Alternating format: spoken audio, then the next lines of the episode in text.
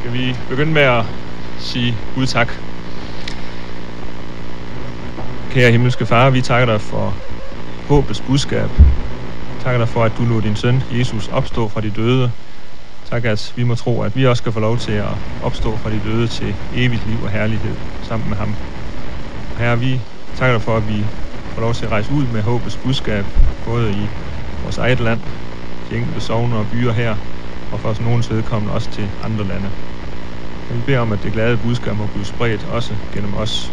Vi takker dig for alle dem, som forud for os har bragt budskabet videre, både herhjemme og derude. Her vil du velsigne vores aften her. Lad det blive til inspiration for os. I Jesu navn. Amen.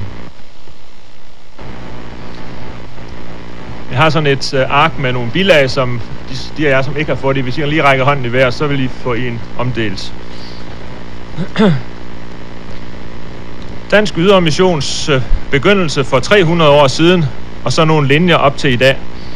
Det er jo et øh, stort og spændende emne, fordi det er jo 100, ja, tusinder af danske mænd og kvinder, som igennem disse 300 år har forladt deres kendte omgivelser herhjemme i Danmark, for at bringe evangeliet ud til andre folk. De har hørt et kald på en eller anden måde, og så rejste de ud. Og det er ofte øh, gribende og trostyrkende at sidde og læse om disse folk i Dansk Ydermissions historie gennem tiderne. Og jeg kan naturligvis ikke nå at komme ind på ret mange af disse personer. Jeg kan heller ikke nå at komme ind på alle de steder, hvor Dansk Ydermission har virket gennem de her 300 år, men jeg vil forsøge at, at skabe et vis overblik over arbejdet. Både hvor vi har virket og, og hvem der herhjemme har stået bag i dansk kirkeliv. Men allerførst så skal vi se på den skældsættende begivenhed i 1705. Trankebar 1705. Danmarks første missionær blev udsendt i efteråret 1705 til vores koloni Trankebar i Indien. Det havde i forholdsvis lang tid været Danmarks vigtigste handelspost i Østen, og øh, hele tiden så har der været danske præster udsendt til Trankebar-kolonien for at være præst for de danskere, som var udstationeret der. Men der havde ikke været gjort noget for at bringe evangeliet også til inderne, den lokale befolkning, før der i 1705. Reelt så var der ikke blevet drevet mission overhovedet fra den protestantiske kirke øh, på reformationstiden eller i ortodoxiens tid. Det er lidt beskæmmende, at øh, de romersk-katolske i 1500-tallet havde stillet ydermission op som et af kendetegnene på en sand kirke, og så har de brugt det til at sige, at protestantismen var en sekt, for den drev ikke mission.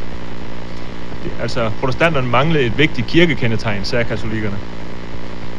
Det var først den pietistiske vækkelse i jo, omkring 1700, som genopdagede ydermission som en opgave for den protestantiske kirke. Og den idé blev så taget op af vores enevældige konge, Frederik den 4.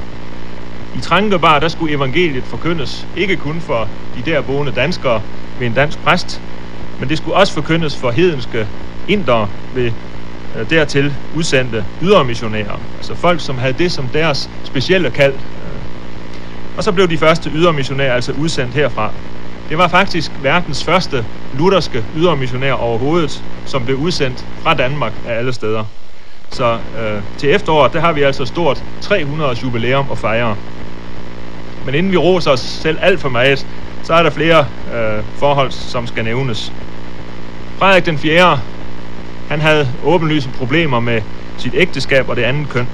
Han havde været gift med sin elskerinde til venstre hånd, øh, og hun var så pludselig gået hen og død i 1704, og så havde han fået skrubler, øh, og øh, det var vel en del af baggrunden for, at han nu vil sende missionærer ud.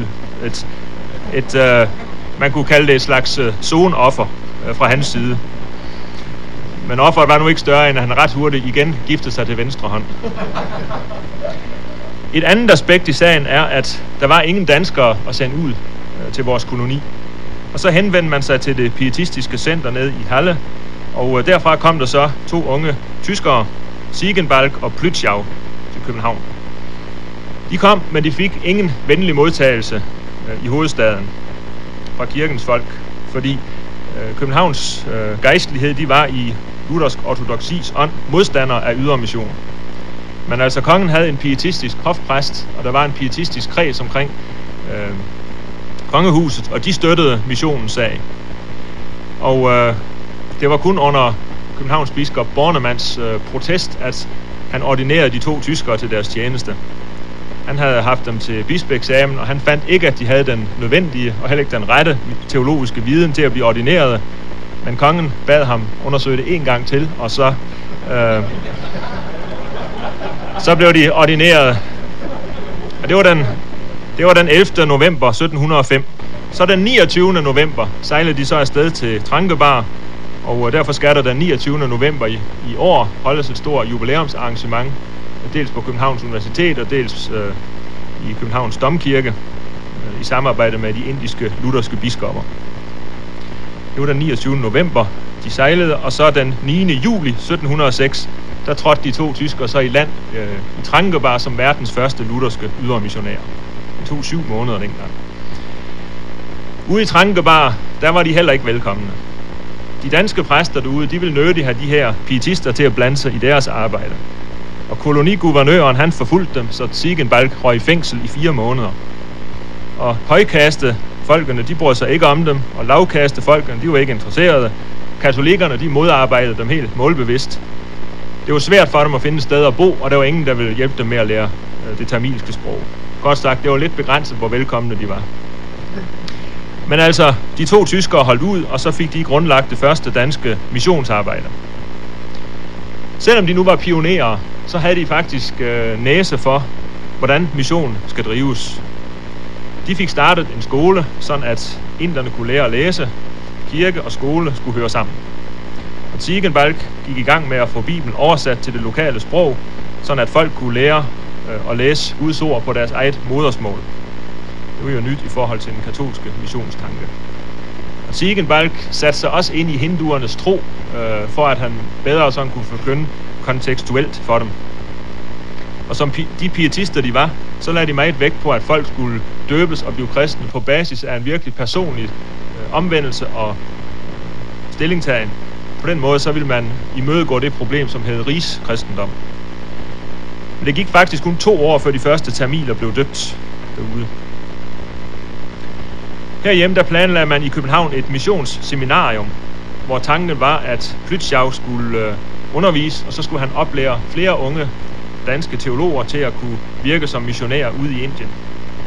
Det blev nu ikke til noget særligt, fordi Plytschau han blev præst i Holsten i stedet for. Men der kom alligevel øh, tyske og danske missionærer derud, og kirkens arbejde derude fortsatte, også med økonomisk støtte fra protestanter både i, i Tyskland og England. Og derude der arbejdede man også på at få en indisk ledelse af kirken så hurtigt som overhovedet muligt. Og det tog faktisk forholdsvis få år før Tigenbalg kunne ordinere de første indiske præster. Øh, han var så i mellemtiden blevet udnævnt til provst øh, og havde fået fuldmagt herhjemmefra til at kunne ordinere. Hele det der missionsarbejde, det blev ledet herhjemmefra af kongens hofpræst, som hed Lytkens, som var pietist. Men da han døde, øh, der blev der så oprettet et statsligt missionskontor i København, Missionskollegiet, 1714. Og det bestod naturligvis af pietister, øh, som øh, straks gik i gang med at oplyse om mission, behovet for mission, og også at skaffe midler til arbejdet. I 1715, der blev det for eksempel gjort til et fast led i den officielle danske kirkebøn, at man skulle bede for ydre mission. Det fik de sørget for. Men der var stadigvæk øh, hård modstand mod hele missionsprojektet. I 1719, der måtte den enevældige konge rent ud forbyde folk at udgive fornærmelige skrifter mod missionskollegiet. Det må der have været brug for. Trankebar missionen havde altså gode støtter på højeste sted i Danmark, så da Ziegenbalg øh, døde derude alt for tidligt i 1719, der var kirken allerede kommet på fast fod. Der var bygget en kirke, der var 250, der var blevet døbt, her er 150 voksne. Og så fra øh, den danske koloni Trankebar, der bredte evangeliet sig så videre ud i Indien. Men øh, der blev det nu mere i samarbejde med engelsk øh, protestantisk mission. Og øh, det har så på lang sigt betydet, at i dag der er de fleste kristne indere øh, protestanter. Man regner med, at der er øh, 17 millioner protestantiske kristne i Indien. Så er den sidste tabel, jeg har set. Men altså, den dansk-halensiske mission, det var altså pionerarbejdet for øh, al protestantisk mission i Indien. Kong Frederik den 4., som altså ikke selv var pietist, han var påvirket af sin pietistiske husstand og sine hoffolk, og han vedkendte sig så i pietismens ånd et, et åndeligt ansvar for sine hedenske undersåtter ude i Indien. Og så tog han missionssagen op. Og derfor har jeg i oversigten givet den her periode i Ydermissionens historie øh, overskriften statslig kolonimission eller kongelig kolonimission. Det var ikke kirken, der sendte, det var kongen. Og det var kongens og statens missionskollegium, som styrede missionsarbejdet. Det var ikke den danske kirke. Kongelig mission blev der også udført blandt de hedenske folk i Lapland fra 1715. Lapperne hørte også under den dansk-norske konge. Og så på Grønland. Her blev der også et missionsarbejde, og det var på initiativ af den øh, norsk-danske, vist mest norske øh, præst Hans Egede, men med støtte fra den danske konge. Hans Egede havde været student i København dengang missionsarbejdet ned i Trankebar blev forberedt, og tidligt så opstod tanken hos Hans Egede om at forkynde evangeliet også for nordboere og eskimoer på Grønland. Og øh, det lykkedes Hans Egede i Bergen at skaffe opbakning til at få startet et, et øh, handelsselskab, som så også skulle gøre det muligt at drive mission derop. Og fra København fik han opbakning til sit projekt. Kong Frederik den 4. udnævnte ham til missionær på fast løn. Og så i 1721 rejste Hans Ede med sin familie og en delegation til Vestgrønland, hvor der blev dannet en koloni under hans ledelse. Og herfra drev de så handel, og Hans Ede gik i gang med at lære det grønlandske sprog. Hans Ede, han var nærmest sådan luthersk ortodox i sin teologi, og han anså det for sin pligt at hjælpe grønlænderne til at leve et moralsk liv. Og øh, han var så også en meget hjælpsom mand, som gjorde ham afholdt blandt den grønlandske befolkning, som som i hans ede så en beskytter mod de andre kolonisters overgreb. Og efterhånden som han nu fik lært sproget, så prædikede han og underviste, og grønlænderne de lyttede gerne. De ville gerne have deres børn til at gå i skole, og der var faktisk ingen modstand mod evangeliet. Hans ede nåede dog ikke så langt, øh, blandt andet fordi der kom en koppeepidemi, som udryddede en stor del af Grønlands befolkning. Og så rejste han i 1736 tilbage til Danmark, hvorfra han så siden ledte den grønlandske mission.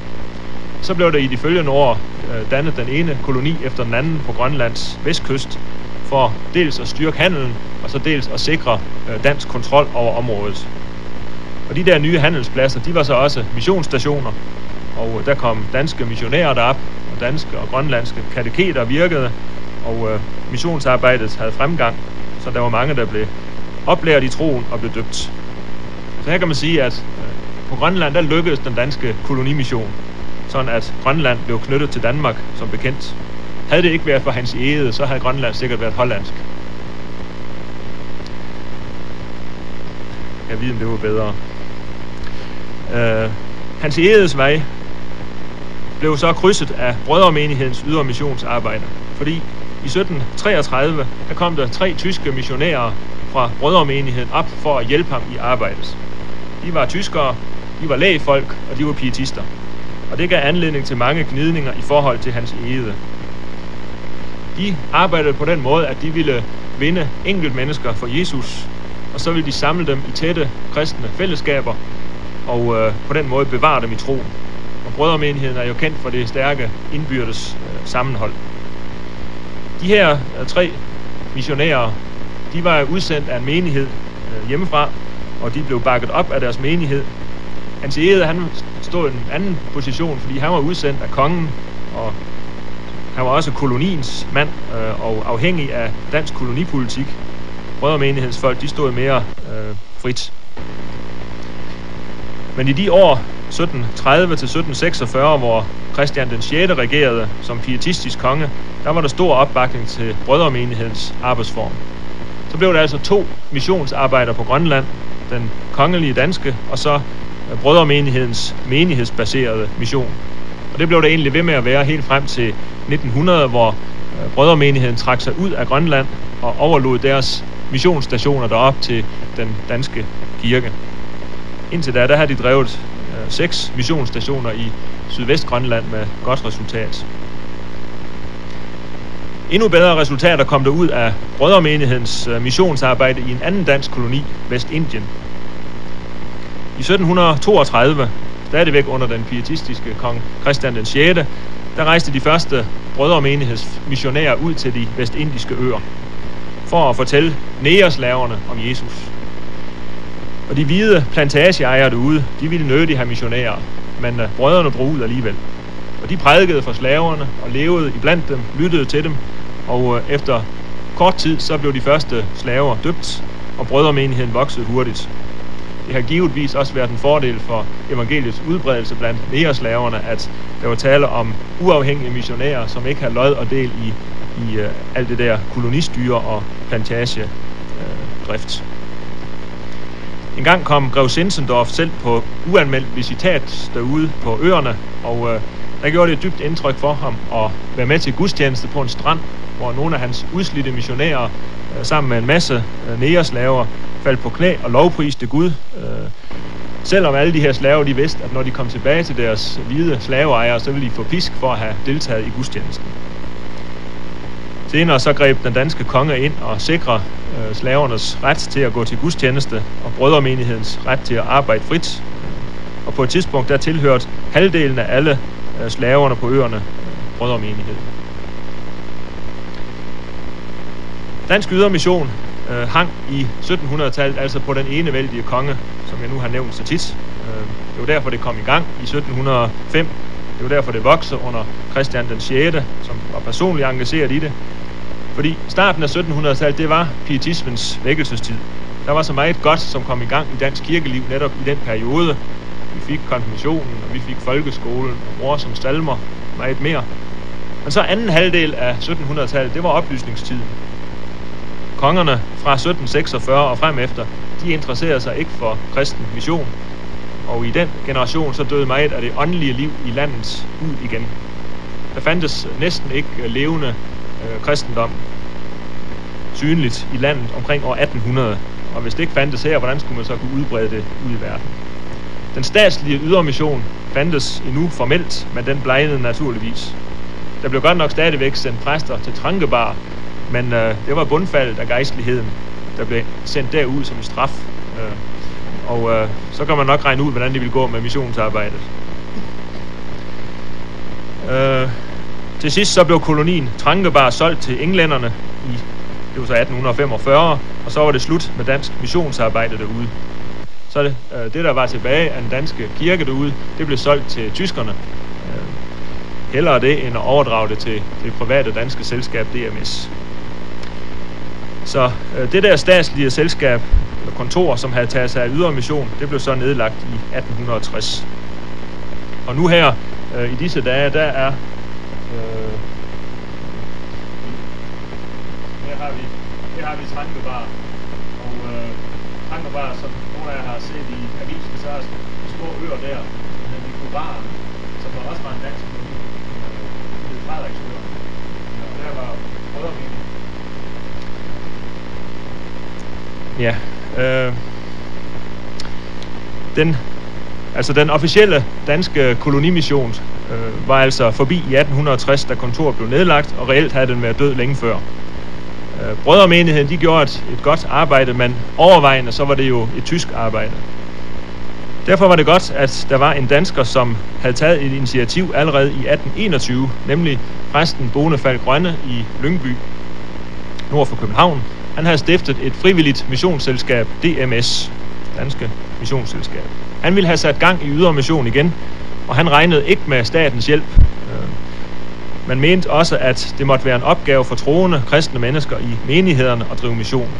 Altså de, der selv tror på Jesus som Guds søn, øh, det er de eneste, som kan bringe evangeliet videre ud til andre. Og skal der ske noget i den sag, så må det ske på frivilligt initiativ, tænkte Bonefald Grønne.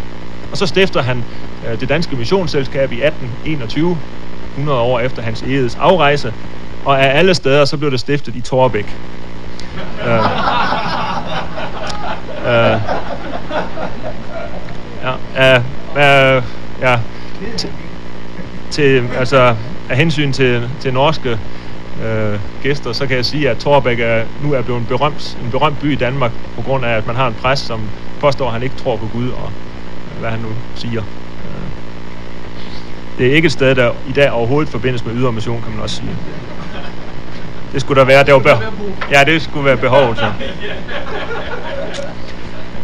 Ja, øh, men altså, i en, en kirkehistorisk periode, hvor oplysningstiden prægede øh, kirkerne i Vesteuropa, så var det at organisere frivillige selskaber den eneste måde, hvorpå man kunne få drevet ydermission øh, ud i verden.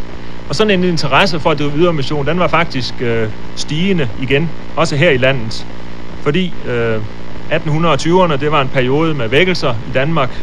De, både de gudelige vækkelser blandt lægfolket, men også øh, vækkelser blandt yngre teologer. Og øh, i de vækkelser der, der var der basis for at kunne drive ydermission.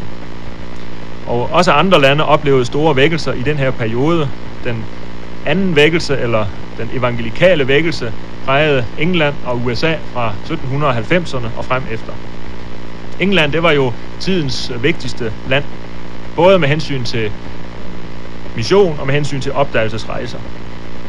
Da man havde tabt øh, USA-kolonierne i 1776, øh, så måtte England ligesom kanalisere sin verdens interesse ud til andre områder, og øh, det har man så gjort, og derfor kom missionssagen også til at nyde godt af alle de her opdagelsesrejser fra engelsk side. Der blev også en større international samhandel, så øh, folk generelt kendte mere til verdens situation øh, fra det tidspunkt af. Og så i 1792, så begynder det nye store kapitel i missionshistorien, da den engelske skomager William Carey rejste til Indien. Han rejste i øvrigt på et dansk skib.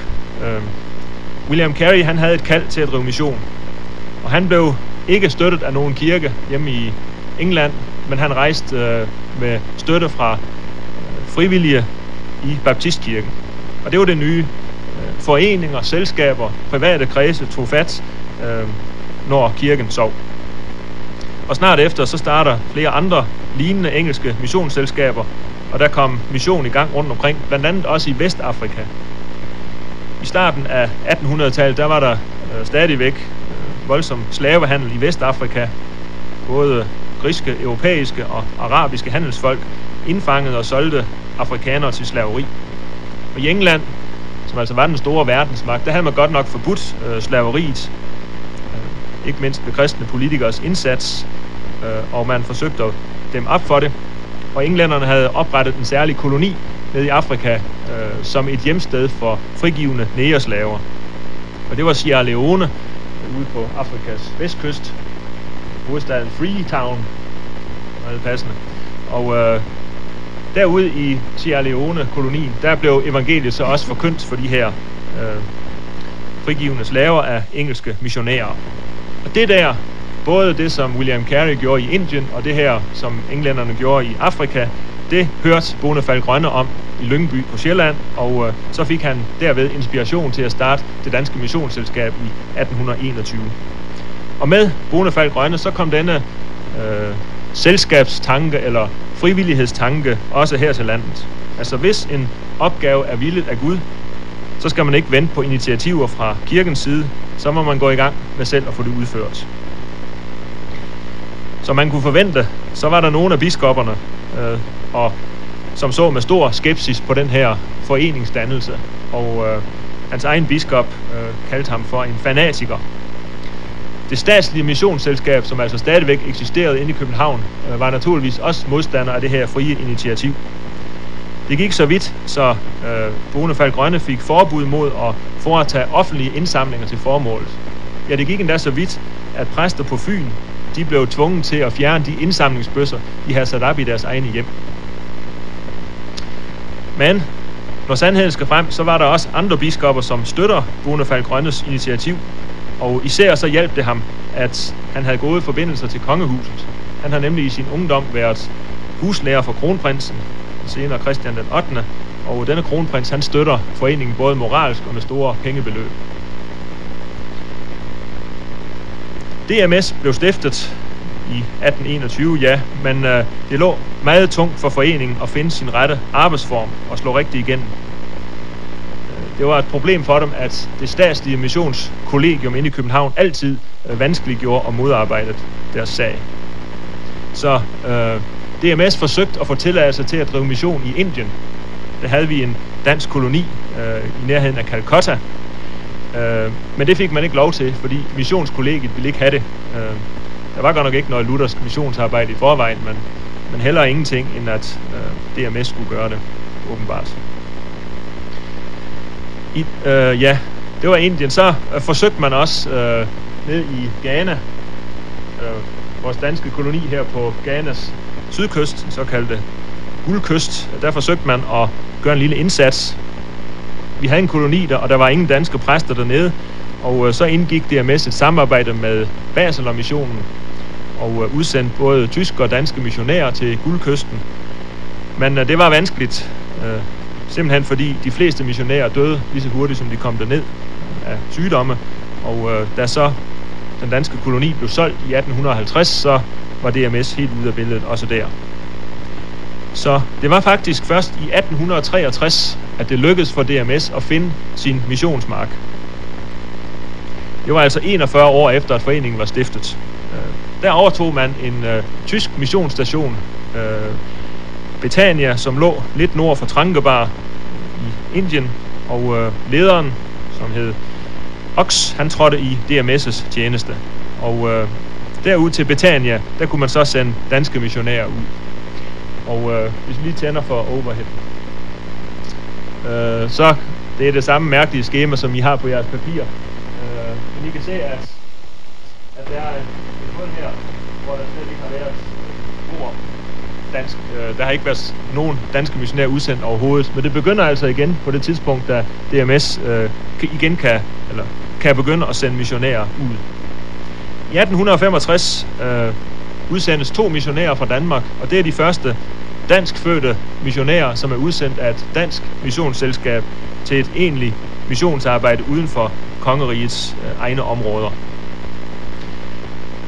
De danske missionærer, de øh, prædikede flittigt ud fra de her missionsstationer, øh, når de har lært det lokale sprog. Øh, men altså, der var tit betydelig modstand, både fra de lokale hinduer og muslimer. En anden vigtig arbejdsopgave, som DMS' første missionærer tog på sig, det var at drive skoler, børneskoler, fagskoler, og på den måde så kom man i kontakt med mange øh, indere. Også lægelig hjælp tilbød nogle af missionærerne. Det der arbejde, det voksede, øh, og der blev oprettet flere missionsstationer, også gerne med bibelske navne som Emmaus og hvad de nu hedder. Og øh, i 1888, der oplever man for første gang, at en dansk sovnepræst melder sig til tjeneste i ydermission. Øh, samme år, så udsendte man den første kvindelige missionær fra Danmark øh, til Indien. Søster Sara kaldte man hende øh, fra Østersnede Sogn. Så det var milepæle på vejen fremad.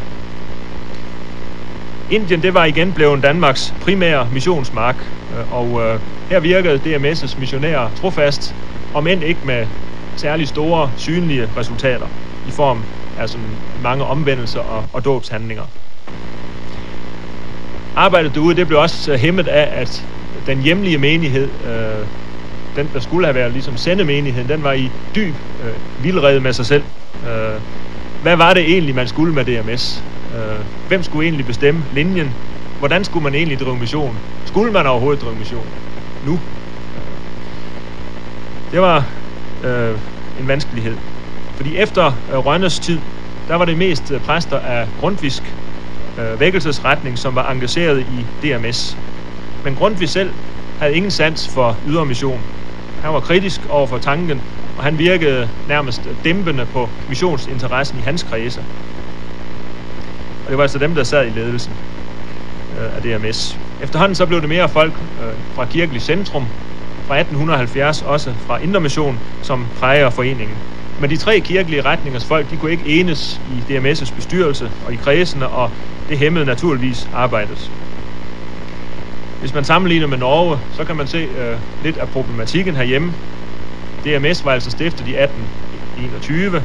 Det norske missionsselskab, tilsvarende, stiftet først 1842. Men ret hurtigt så overhalede øh, NMS det danske selskab med hensyn til antal udsendte missionærer. Og med hensyn til det at få en missionsskole i gang, så øh, kom man øh, i gang i Norge allerede 1859, og så kørte det stabilt siden. Både missionsskolen i Stavanger og siden flere andre steder. Men i Danmark, der måtte man lukke enhver missionsskole lige så hurtigt, som man havde forsøgt at få den sat i gang. Altså, for at se for det glædelige, der er sket i Hillerød og København de senere år. Øh, det var et problem for dansk ydermission i 1800-tallet, at øh, man blev hæmmet af, at så stor en del af den danske vækkelse blev grundvis præget, øh, og dermed mister det meste af interessen for ydermission.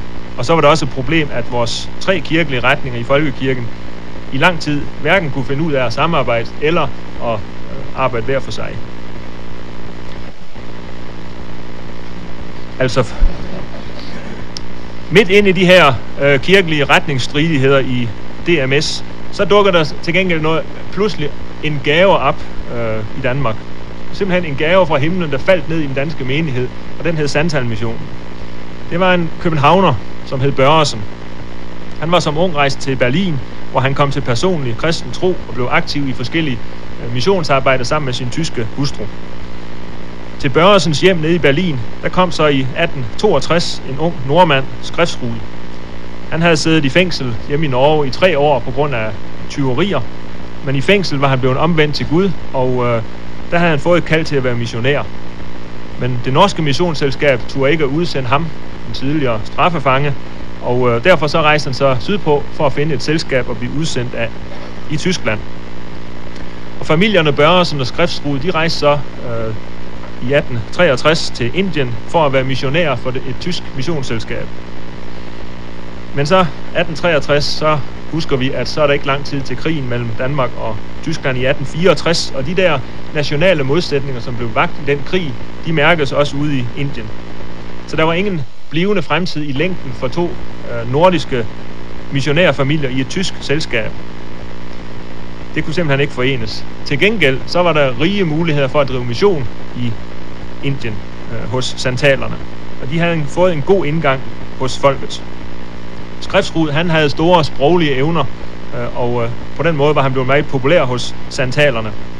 Og Børresen, han hjalp dem praktisk, øh, forsvarede dem over for hinduer og muslimer, øh, og øh, med sin hjælp så banede han ligesom vej for, for forkyndelsen. Og missionærerne, de gik i gang med at bygge skoler, og de fik oversat lærebøger til santali-sproget, og santalere begyndte at blive døbt, og der blev stiftet menigheder, og mange blev oplært. Da vi kom der midt i 1870'erne, så kunne Børresen på et år døbe 1600 santaler. Så der var virkelig øh, der var fremgang der.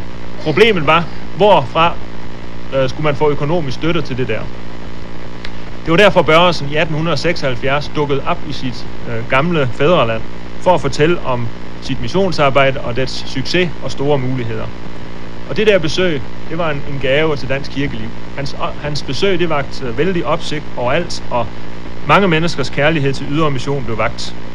Sandtal Mission, det blev simpelthen for øh, folk i de danske menigheder idealet af et missionsarbejde. Her kunne man virkelig se, hvad det nyttede. Og Børsen, han kendte ikke noget til danske kirkelige retninger, øh, ville ikke indblandes i dansk kirkepolitik, så han øh, fik folk fra alle tre kirkelige retninger i Danmark til at støtte sit arbejde, bare han selv måtte få lov til at styre det fortsat. Og det var en model, som faktisk kunne fungere. Fra, øh, fra 1890 sker der det i, i Dansk Ydermission, at DMS endelig øh, fandt sine egne ben.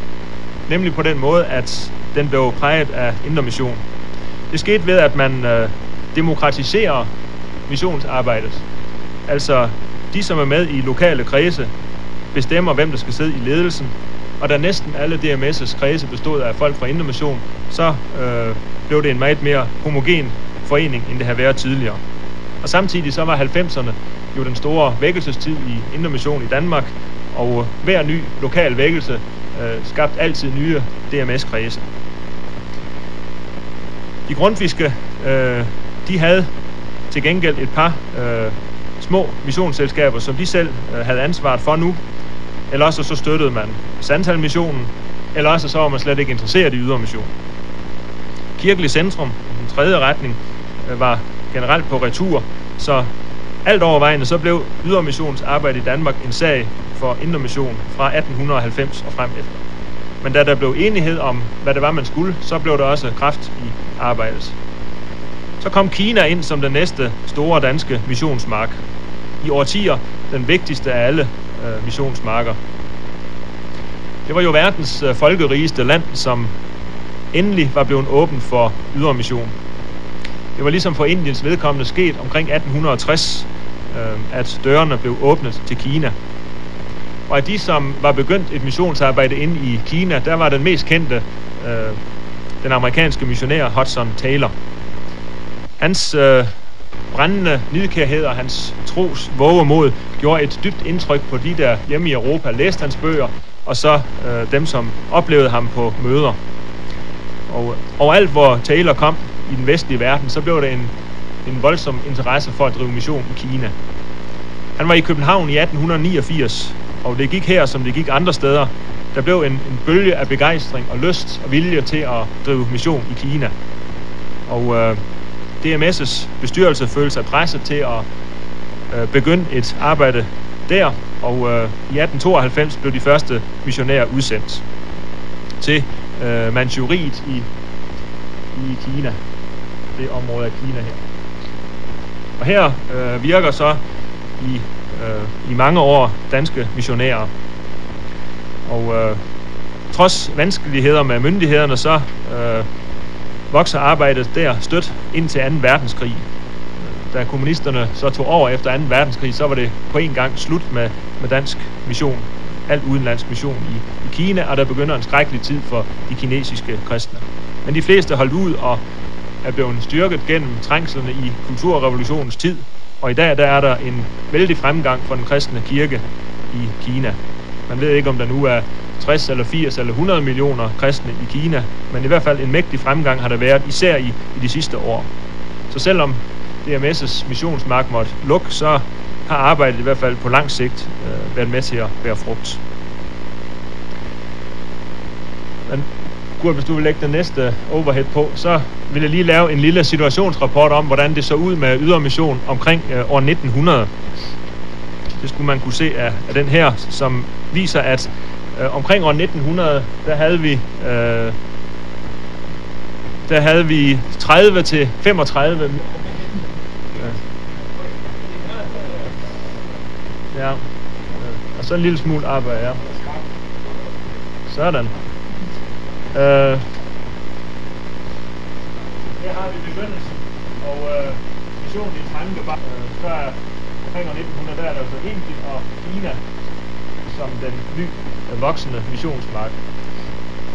Og øh, så øh, på det tidspunkt, der sker der så noget nyt i henholdsvis Mellemøsten og i Afrika. Omkring år 1900, der var der øh, en ny åndelig vækkelsestrømning i landet, som fik sat meget i gang i forbindelse med ydermission.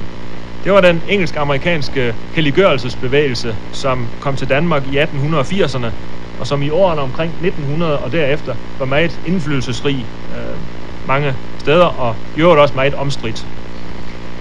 Den der helliggørelsesbevægelse, det var en bevægelse, som man jo kan høre, lagde meget vægt på de kristnes helliggørelse og fuldkommenhed. Øh, for nogens vedkommende ligefrem syndfrihedslærer, men det var kun de mest yderliggående, der sagde det, og det var dem, som blev til pinsebevægelsen. Men altså alle i denne bevægelse lagde vægt på de kristnes vækst i helliggørelse, lagde vægt på, at man øh, skulle overgive sig fuldt til Gud, og derved nå til et højere kristen liv.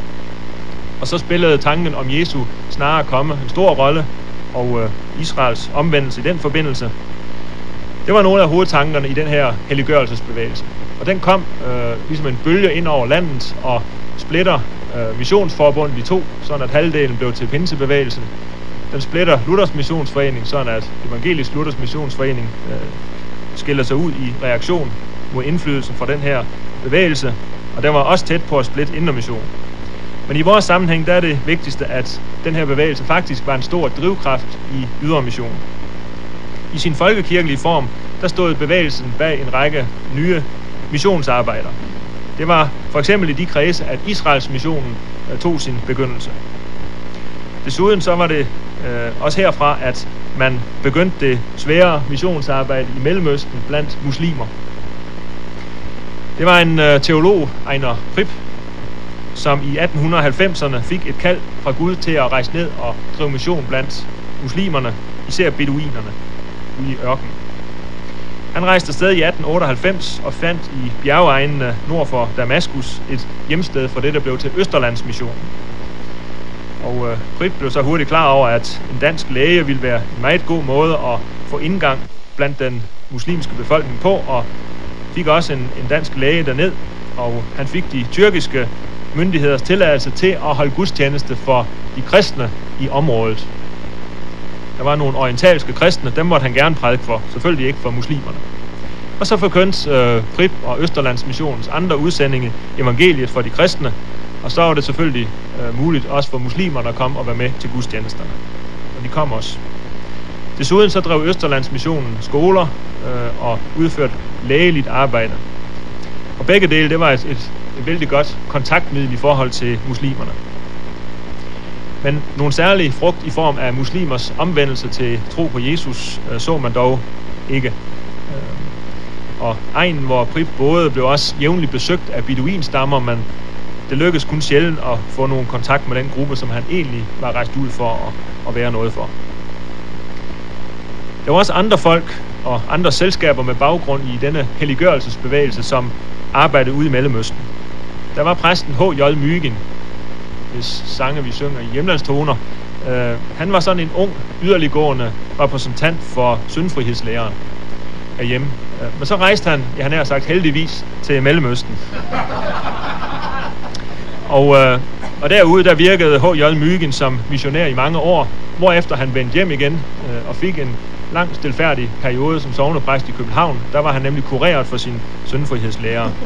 Og, øh, og han kunne så øh, i øvrigt øh, bruge sin, sin sproglige viden fra Mellemøsten til at oversætte øh, GT af 1931. Den har han været med til at oversætte. Den, som for mig er den rigtige. Øh, undskyld, Per. Øh, ja, øh, dansk, ja, Dansk Kirkemission i Arabien. Det var et af de andre selskaber, som øh, altså i, med, med det præg arbejdede ude i Mellemøsten med salg af, af bibler og andre bøger, drev skoler for børn, klinikker, aftenundervisning for muslimske mænd og offentlige gudstjenester for arabere. Så der var sådan en hel række øh, initiativer fra helliggørelsesbevægelsen ud i Mellemøsten. Siden så er kirkemissionen i Arabien og Østerlandsmissionen blevet fusioneret med DMS, og øh, derfor har Danmission stadigvæk medarbejdere i, i Mellemøsten. Så man kan sige kort, at hvor Kina var Indermissions særlige missionsmark, så var Indien missionsmark for forskellige kirkelige retninger, og Mellemøsten, det var helliggørelsesbevægelsens missionsmark. Den her bevægelse, for hvem øh, skridt i tro og tillid til Gud var meget karakteristisk, stod også bag det første missionsarbejde i Afrika. Og nu kommer vi så til det sidste og helt store eventyr i dansk ydermissionshistorie, nemlig arbejdet i Afrika. Vi kan jo se på kortet, hvordan det er gået, at øh, i vores tid så er mission og Afrika, det er næsten øh, identisk med hinanden i Danmark. Jeg har øh, nævnt Sierra Leone og pionerarbejdet øh, nede i Afrika. Flere andre englænder, som David Livingstone, burde også have været nævnt. Øh, og øh, situationen var blevet sådan, vi kan godt have det næste overhead på. Situationen var blevet sådan, at øh, når vi kom frem i, i slutningen af 1800-tallet, så var evangeliet blevet forkyndt øh, mange steder på Afrikas kyst. Øh, men hele det indre Afrika var uberørt af evangeliet. Man kendte overhovedet ikke øh, til det indre Afrika. Men det tog man så fat på i de følgende år. Der blev øh, iværksat et, et stort arbejde blandt øh, stammefolk i det sydlige og mellemste Afrika, og det var øh, store frugter. Og så var der hele det nordlige Afrika, hvor muslimerne rådede. Og øh, muslimerne var aktive i, i deres mission sydpå, øh, og derfor så opstod den kristne bevægelse, som ville bringe evangeliet til folk i Sudan-området, Sudan-bæltet syd for Sahara, sådan at folk øh, ikke i det der mellemliggende bælte i Afrika skulle gå hen og blive muslimer. På den store missionskonference i Edinburgh i 1910, der blev missionen i Sudan-bæltet lagt øh, folk på hjertet i den grad, sådan at det var store frugter. Også i Danmark. Man havde ikke tidligere i Danmark drevet mission i Afrika, på nær det der forsøg nede i Ghana. Øh, men nu kom det så i gang, og det fik navnet Sudan-missionen, selvom det handler om Nigeria. Øh, og det startede i 1911 med en læge Brøndum og pastor Anton Pedersen. som begge to havde øh, deres rødder direkte i den der helliggørelsesbevægelse. De her folk, de havde fået lagt øh, Afrikas og missionssagen i Afrika på deres hjerter, og der er hverken DMS eller andre missionsselskaber våget at gå i gang med et missionsarbejde i Afrika, så øh, måtte den her lille gruppe selv gå i gang. Man sejlede simpelthen op af Nigerias floder øh, og øh, gik i gang, og det må jo sige at have båret mægtige frugter.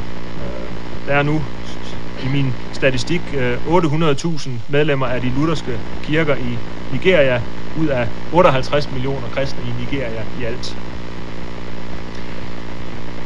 Det der øh,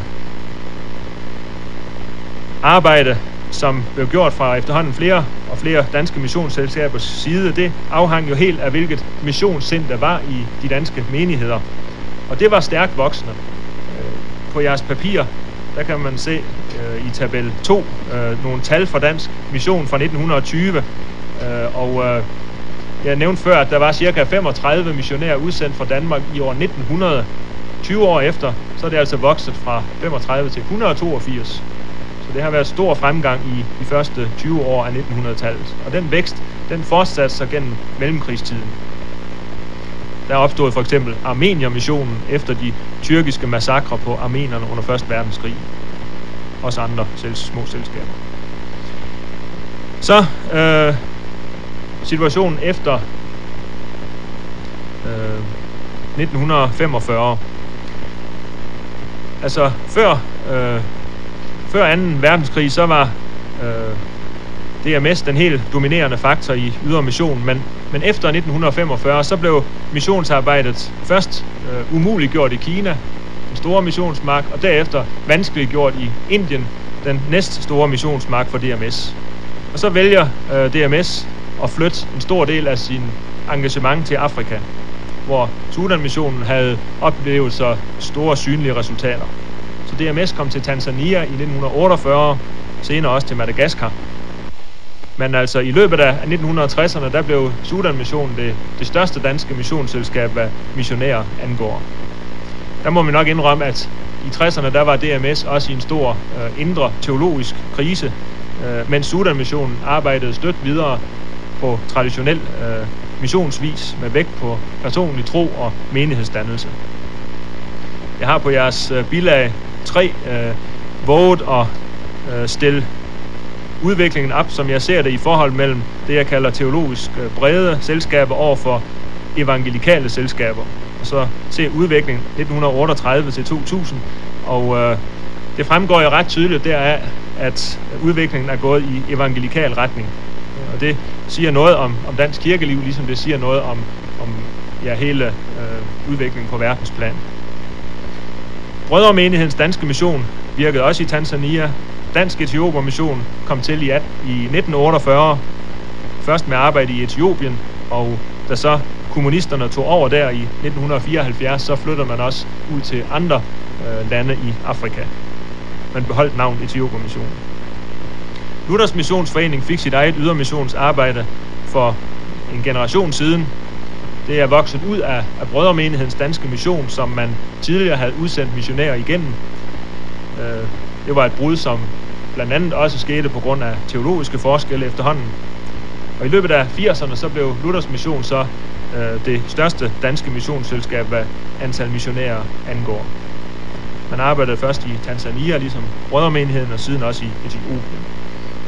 Men altså Afrika, det er øh, hovedområdet på det her tidspunkt. Det var ikke mange missionærer, man udsendte øh, i den tid, da der var tale om statslig kolonimission. Og til sidst så døde det altså helt ud. Så kom den første missionær ud gennem DMS i 1865, og så voksede det stille øh, og efterhånden hurtigt fremad igen. Men især i 1900-tallet er det vokset vældig stærkt med antal missionærer, som man kan se af bilag 1. Der kom så en, en øh, ny trend ind øh, med frikirkernes mission. Det kom meget sent i gang i Danmark, faktisk først efter 2. verdenskrig. Øh, men siden 60'erne, så har frikirkernes andel af danske missionærer ligget på et sted mellem 20 og 25 procent.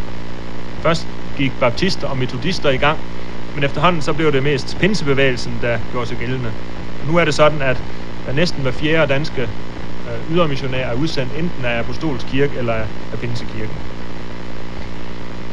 Og her er der så tale om det øh, nye, at der virkelig er øh, menighedsmission. Ligesom man ellers tidligere kun kendte det fra, fra brødremenigheden. Øh, og til dels fra, fra Luthers Missionsforening, som jo i sin selvforståelse vel også er enten direkte en menighed eller menighedslignende. Selskabstanken, øh, selskabsformen, den har præget dansk mission fra 1821 og så øh, frem til den sidste generation. Men nu er det faktisk en trend, at nogle få sammenhænge, hvor man har en stærk menighedstanke, det er derfra missionærerne bliver udsendt. Altså Luthers Missionsforening og så de to pinsekirker. Det er tre forholdsvis mindre grupper i dansk kirkeliv. Øh, de fylder forholdsvis lidt i det samlede danske kirkebillede, men de tre formår altså udsende øh, næsten halvdelen af alle danske ydermissionærer. Det er imponerende af LM og Binsekirken og Apostolskirken. Det ligner faktisk lidt situationen i 1730'erne, hvor den lille bitte brødremenighed øh, drev så meget af det missionsarbejde, som kirken ellers forsømte. Nu er det altså tre forholdsvis små grupper, hver med en stærk menighedsforståelse. Øh, for øvrigt også med tydelige lidheder med de gamle herren Hutter, som øh, driver missionen på mange andres vegne. Og de kan så arbejde videre i sporene af de erfaringer og overvejelser, som Bartholomeus Siegenbalg øh, begyndte at gøre i 1705. Det var kongen, ikke kirken, der starter missionen. Og der er stadigvæk ikke ret mange i folkekirken, som driver missionen. Det er forblevet en sag for nogle få interesserede enkeltpersoner. Og jeg kan ikke uh, komme udenom, at det for mig at se vidner om en, en krise i, i det aktive kirkeliv i Danmark. Ydermission spiller en alt for lille rolle. Og hvordan får vi det ind igen i vores, eller får det ind, som man hellere sige, i vores gode sovne og menigheder. I 1705, der var det kongen, på trods af de fleste af kirkens ortodoxe lutheranere, der udsendte missionærer. Og nu her 300 år efter, så er det tre ret små kirkelige grupperinger, som holder gang i dansk ydermission, trods det, at andre sover. Måske også i dag nogle af os, som ellers gerne vil være ortodoxe i folkekirken. Øh, men nu bliver det vist lidt for provokerende, så jeg må hellere holde her.